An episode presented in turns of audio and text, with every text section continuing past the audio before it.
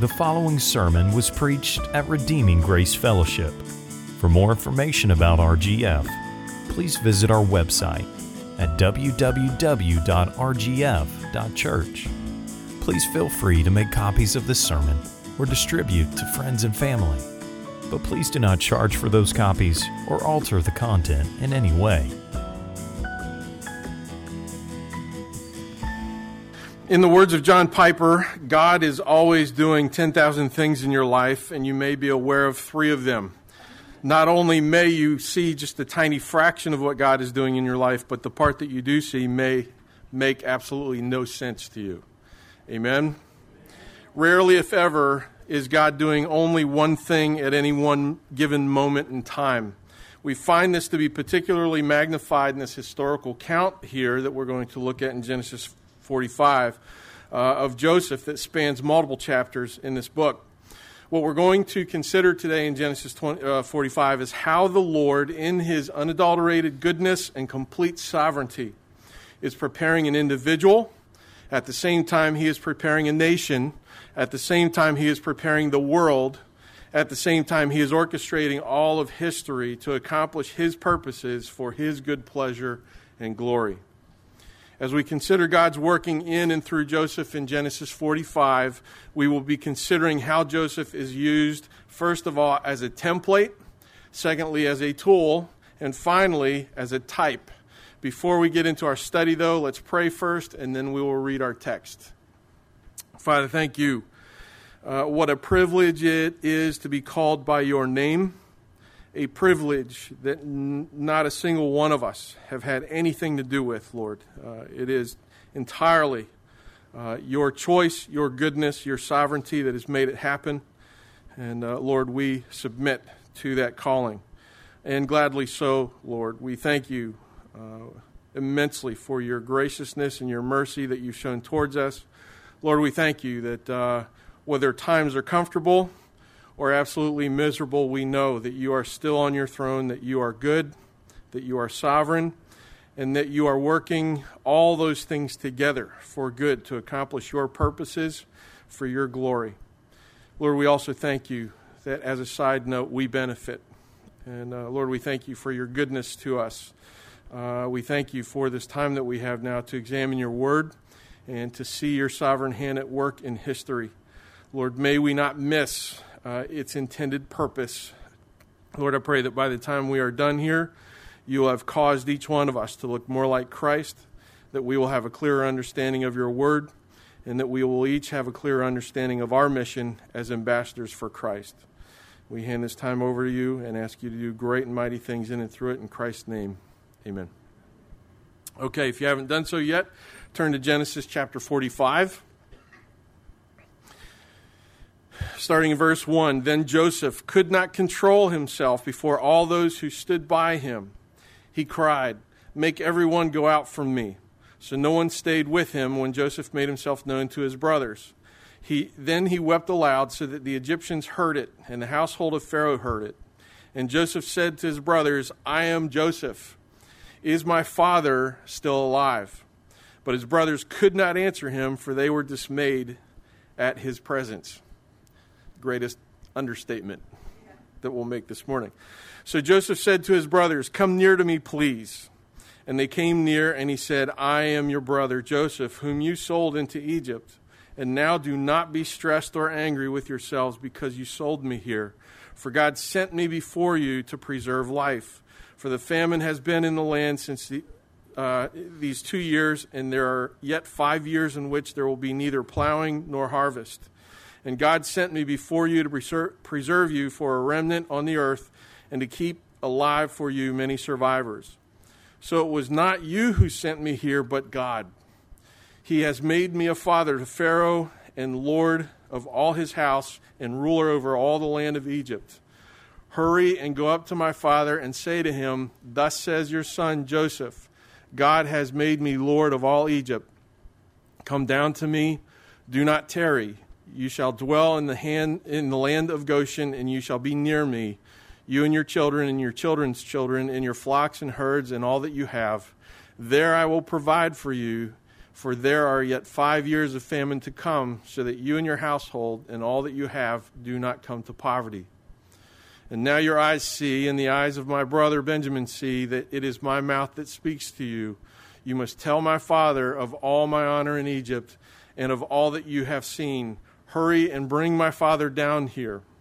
Then he fell upon his brother Benjamin's neck and wept, and Benjamin wept upon his neck, and he kissed all his brothers and wept upon them. After that, his brothers talked with him. I bet. when the report was heard in Pharaoh's house, Joseph's brothers have come, it pleased Pharaoh and his servants. And Pharaoh said to Joseph, Say to your brothers, Do this load your beasts and go back to the land of Canaan and take your father and your house and take your father and your households and come to me, and I will give you the best of the land of Egypt, and you shall eat the fat of the land. And you, Joseph, are commanded to say, Do this take wagons from the land of Egypt for your little ones and for your wives, and bring your father and come. Have no concern for your goods, for the best of all the land of Egypt is yours. The sons of Israel did so, and Joseph gave them wagons according to the command of Pharaoh, and gave them provisions for the journey to each and all of them he gave a change of clothes, but to Benjamin he gave 300 shekels of silver and five changes of clothes. To his father he sent as follows ten donkeys loaded with the good things of Egypt, and ten female donkeys loaded with grain, bread, and provision for, the, for his father on the journey. Then he sent his brothers away, and as they departed, he said to them, Do not quarrel on the way. So they went up out of Egypt and came to the land of Canaan to their father Jacob. And they told him, Joseph is still alive, and he is ruler over all the land of Egypt. And his heart became numb, for he did not believe them. But when they told him all the words of Joseph, which he had said to them, and when he saw the wagons that Joseph had sent to carry him, the spirit of their father Jacob revived. And Israel said, It is enough. Joseph, my son, is still alive. I will go and see him before I die. Okay. For us to properly comprehend the magnitude of what just occurred as Joseph responded to his brothers the way that he did, it is important that we do some review. Joseph was the firstborn son of the woman his father loved. Dad wasn't nearly as fond of, or maybe even fond at all, of the three other women with whom he had sons all of which conceived before his beloved Rachel. When Joseph was born, he was the apple of his father's eye, and eventually, if not immediately, received special and privileged treatment, as we see with the expensive designer coat. Joseph, a very young man, began to receive visions from the Lord, visions which portrayed him as the brother to, to whom all of his other brothers and his parents would bow. Not only did he have these visions, but he made them known to his family members, which did not make him very popular with them. The brothers first plotted to kill him. Then, under the direction of brother Judah, they had a brilliant plan to make some money instead uh, by selling him into slavery. The Midianite traders who purchased him then, in turn, sold him to an Egyptian captain of the guard named Potiphar, who used him as his house servant. Potiphar's wife took a lustful interest and made repeated attempts to seduce him. In doing the right thing by rejecting her advances and doing so for noble reasons, she falsely accused him of violating her, and he was thrown into prison. While in prison, he met Pharaoh's chief butler and cook, who had been placed there for reasons of displeasing Pharaoh. While there, Joseph used his God given gift to interpret the dreams of these two. One dream revealed that the butler would return to serve Pharaoh, and the other uh, dream revealed the execution of the cook, both of which eventually became true. In spite of the butler's promise to tell Pharaoh of Joseph's plight, the butler ended up back in Pharaoh's service and completely forgot about Joseph, who, who then spent two more years locked up for a crime that he did not commit. Finally, Pharaoh himself became troubled by some dreams he was having about fat and skinny cows. Upon his request for an interpreter, the butler suddenly remembered this guy he met in prison two years ago, and they sent for Joseph. Joseph has now been through a lot of junk.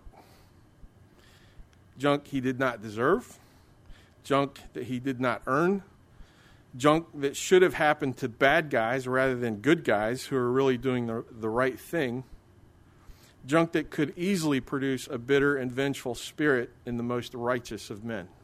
Keep that in mind. Joseph was the privileged and the favored son who was unjustly victimized by his crazy brothers and an unjust system. He had every worldly reason to cry victim and seek vengeance on everyone that did him wrong. Now that he had been elevated to the second most powerful man in Egypt, he had every worldly opportunity to execute that, that vengeance. That's why the brothers were terrified. But what do we see Joseph do instead? He doesn't respond the way many of us would respond.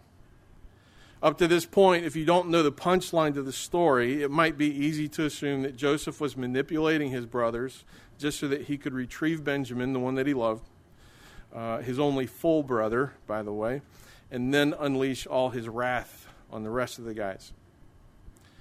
Well, let's see what Joseph does. In verse 1, then Joseph could not control himself before all those who stood by him. Again, if you don't know the punchline, you may be envisioning Joseph kind of losing his mind now, going, I got these guys. they are mine. He cried, Make everyone go out from me. So no one stayed with him when Joseph made himself known to his brothers. Now, I don't know about you. Uh, one of my favorite movies is uh, Clint Eastwood Hang 'em High. Anybody ever seen that? This is that Hang 'em High moment where Clint Eastwood slowly lifts his head to reveal his steely glare and lowers the bandana on his neck to reveal the rope scars to the guys that unsuccessfully hanged him. Remember, he is the second most powerful man in the nation, maybe the world at this point. And he could do anything that he wanted. Well, verse 2 says, And he wept aloud, so the Egyptians heard it, and the household of Pharaoh heard it. Okay, not, certainly not hang him high moment. Uh, I guess he's going to use the snowflake approach. I'm a victim, and look what you did to me. Maybe he's going to try to bring them to their knees with crippling guilt and make them regret what they did for the rest of their lives. Uh, we might even be able to get a reality show out of this one. But, again, not so with Joseph. Verse 3 And Joseph said to his brothers, I am Joseph. Is my father still alive? His first concern is not vengeance here. Okay, his first concern is, is dad still around? Continues, but his brothers could not answer him, for they were dismayed at his presence. Okay, again, an understatement. Not the Eastwood approach, but certainly the Eastwood response. Okay? These guys know that they're guilty and they deserve death. They know it. Now they are uh, bahal, which is the Hebrew word for terrified. Okay? They're freaking out. Verse 4 So Joseph said to his brothers, Come near to me, please and they came near. They still have no idea what's coming. And he said, I'm your brother Joseph, whom you sold into Egypt. Okay, this is important. The brothers did him really wrong. Okay? Uh, no court in the land would deny that. There are two reactions that we tend to fall into, two extremes that we often fall into when someone has sinned against us, both of which are wrong. The first one is on one end of the spectrum, which says, okay, now I'm going to make you pay for it. I may make you pay for it in action. I may make you pay for it in word. I may make you pay for it in manipulating you, but I'm going to make you pay for it. The other extreme is, uh, that's okay. It's not a problem. Okay? We have this problem with our kids all the time is they'll, they'll do something, usually unintentionally, uh, to inconvenience someone else, and they'll apologize for it, and the response that they'll get from the adult is often, oh, that's okay. No, it's not. Okay? Let them hear what they've done, let them take responsibility for it. Sin here is not glossed over.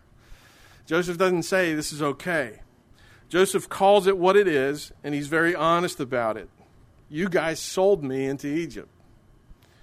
We're not going to ignore it, cover it up, or in any way enable it. It was sin, and we're going to call sin sin. But we're not going to dwell on it. Now that it's been identified, it's been acknowledged, it's not being swept under the carpet. Now, what do we do about it?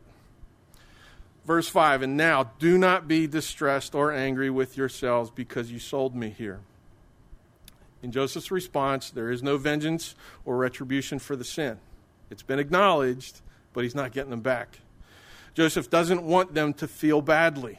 He doesn't even want them to feel badly. He doesn't accomplish this by pretending nothing bad happened. He does so by identifying the sin, but then extending mercy. How can he do this? Well, it continues For God sent me before you to preserve life. For the famine has been in the land these two years, and there, have yet, there are yet five years in which there will be neither plowing or harvest. And God sent me before you to preserve you for a remnant on the earth and to keep alive for you many sur- uh, survivors. So it was not you who sent me here, but God. Joseph understands things not from a worldly perspective anymore. This is from God's perspective. He sees from God's eyes rather than his own. He recognizes that it is not man or chance or circumstances that govern his life, but it is God. Uh, a while back, um, the men from North Shore Baptist, when I was the member, a member over there, uh, we had a conference in which the theme was It's Not About You. So much of the message in our churches in America today have become so distorted with it's about you. It's about you becoming successful. It's about you gaining things. It's about your comfort. It's about your health. It's about your wealth. It's about you. It's not. Okay? Thank God that Joseph did not embrace that false gospel when he's sitting in the pit.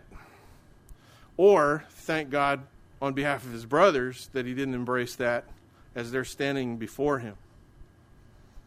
What we see from this privileged, victimized, and now very powerful man is quite the opposite of what we would expect. Contrary to hating his victimizers, he has nothing but compassion and mercy for them. Instead of executing vengeance, he lavishes blessing. Instead of bringing them in closer so that he can lash out, he brings them in closer so he can show affection. This is not a worldly or humanly approach to things, but it is a godly approach to things. So, how does this potentially spoiled kid who knows the day is coming when he will rule over his entire family exhibit such godly character? How did he get there? It must be, and this is where we start thinking wrongly again, it must be because God just made him that way, right? And that's not the way God made me. In a sense, it's true. God did make him that way, but not by birth, not by genetics not by what he was born with. But he did so over many years and many trials, many of which we get to see. James instructs us to consider it all joy when we encounter various trials, knowing that the testing of our faith produces endurance, and that that endurance leads to completion and perfection if we let it. Contrary to our modern notion of pain and suffering, trials are not a justification for turning to drugs, depression, and wild living. Rather, they are the surgical tools that God uses to mold us into reflections of our Lord and Savior, for whom we are then to be ambassadors. In this narrative, God uses Joseph as a template for how we are to submit to his plan, to process all circumstances around us, to perceive his good and sovereign plan in all things, and then to manifest that understanding as peace, long suffering, and love to those around us. Catch this, even to those who do us horribly wrong. God used Joseph and continues to use Joseph to be a template for us in how a child of God should behave. Secondly, God used Joseph as a tool, a tool to accomplish great things. Again, Joseph says in verse 7 And God sent me before you to preserve for you a remnant on earth and to keep alive for you many survivors. So it was not you who sent me here, but God. Now, wait a minute. I see what happened here, and it was them who sent him to Egypt. Okay? How can he say this? Spurgeon writes, How wonderfully those two things meet in practical harmony the free will of man and the predestination of God. Man acts just as freely and just as guiltily as if there were no predestination whatsoever. Yet God ordains, arranges, supervises, and overrules just as accurately as if there's no free will in the universe. Joseph gets that there would be no selling of him into slavery if not for the divine hand of God directing it. And why? To use his appointed servant Joseph as a tool by which to preserve the people that would become the nation of Israel, from which the Savior for all mankind would come. Joseph gets it. Joseph reminds them again later in chapter 50 when the brothers inform him that his father has died and they become scared again and they think they're in trouble again. Joseph says, "Do not fear, for I am for am I in the place of God?" No, that's God's job. As for you, you meant evil against me, but God meant it for good to bring it about that many people would be kept alive as they are today. Again, not a human perspective. This is God's perspective.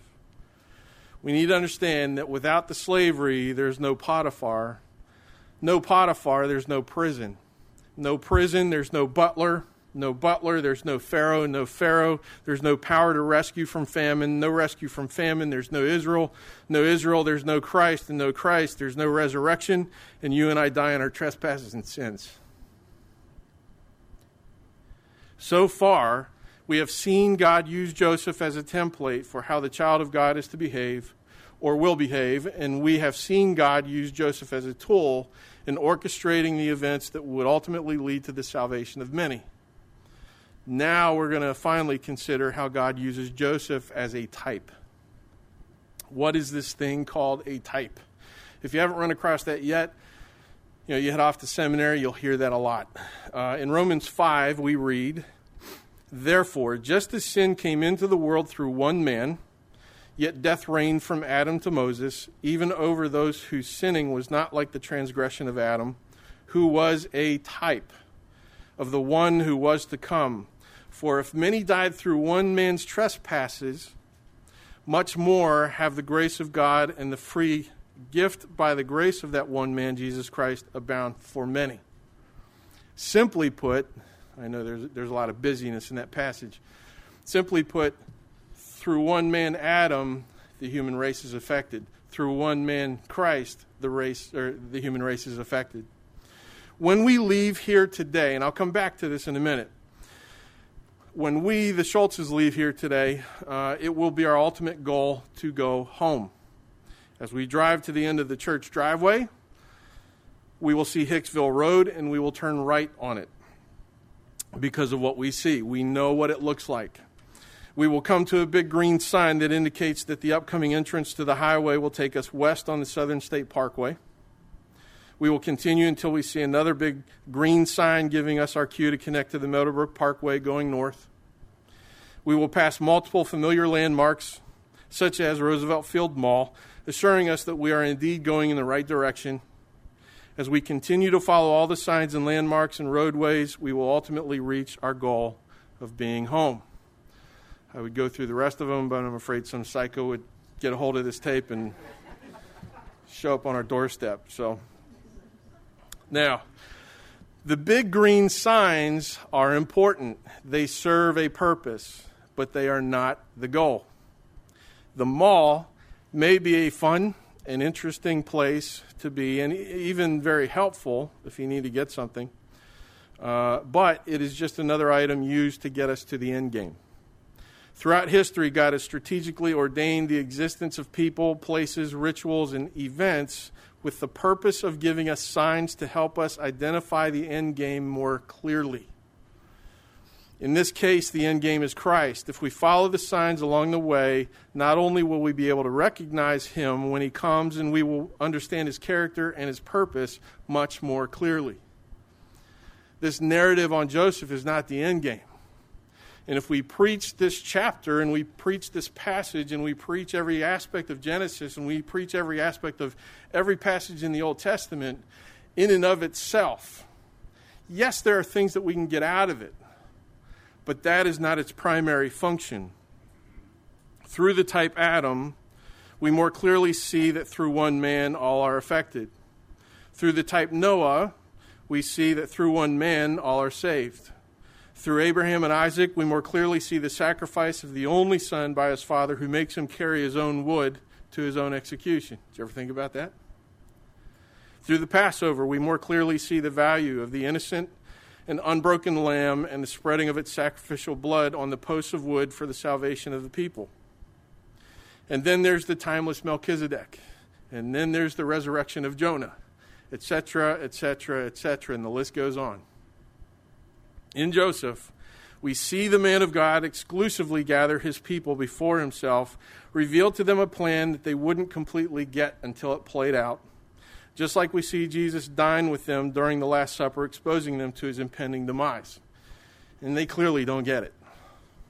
In Joseph, we see a righteous man unjustly betrayed by those closest to him and then sold for a cheap bounty. In Joseph, we see his enemies devise a plan that would backfire into elevating him to be king. Whoops. We see a cloak covered in blood and an imprisonment from which the resident would arise and save his people. We see love and patience exercised in such a way that those people would come to repentance. We see a generous distribution of bread and other gifts to those that are reconciled, and then an ushering of them into a promised land of abundant provision. Too many studies of Joseph's story make this big, big green sign of his story the destination. It is not. While we do learn many valuable lessons about God and righteousness, this is most importantly a sign designed to get us to the one that all Scripture points to. If we fail to see the primary objective of this passage as pointing all to Christ, we do that passage a great disservice and present it incorrectly. In John 5:39 Jesus states, "You search the scriptures because you think in them you have eternal life, and it is they that bear witness of me." Amen. So, let me pray for us, and then uh, I'll bring up Who's next? All of our people are gone. So, okay, hang on. Father, thank you for your word. Thank you for instruction this morning. Lord, thank you for the blessing uh, it was for me to uh, have to study this. And um, Lord, thank you for your revelation to us. Lord, now we ask uh, that we would not just be wowed by your word, um, that we would not just have our curiosity satisfied, that we would not just become smarter sinners, uh, but Lord, that you would engraft it into our souls, uh, cause it to be an inbuilt part of us such that we begin to uh, react and act as Joseph did, as he extended great grace and great mercy to those who persecuted him. More importantly, Lord, that we would act as Christ did, our head. Lord, that we would uh, love and extend grace and mercy to those who can be at times our vilest enemies. Uh, Lord, that takes your work in our lives, though, and that is what we ask for. Lord, change us, cause us to be and act and appear to be more like Christ. And uh, Lord, change us from the inside out. Lord, cause your Holy Spirit to reign and to conquer our flesh. And uh, Lord, may we uh, bring you glory in everything that we think and say and do from this point forward. And we thank you in Christ's name. Amen.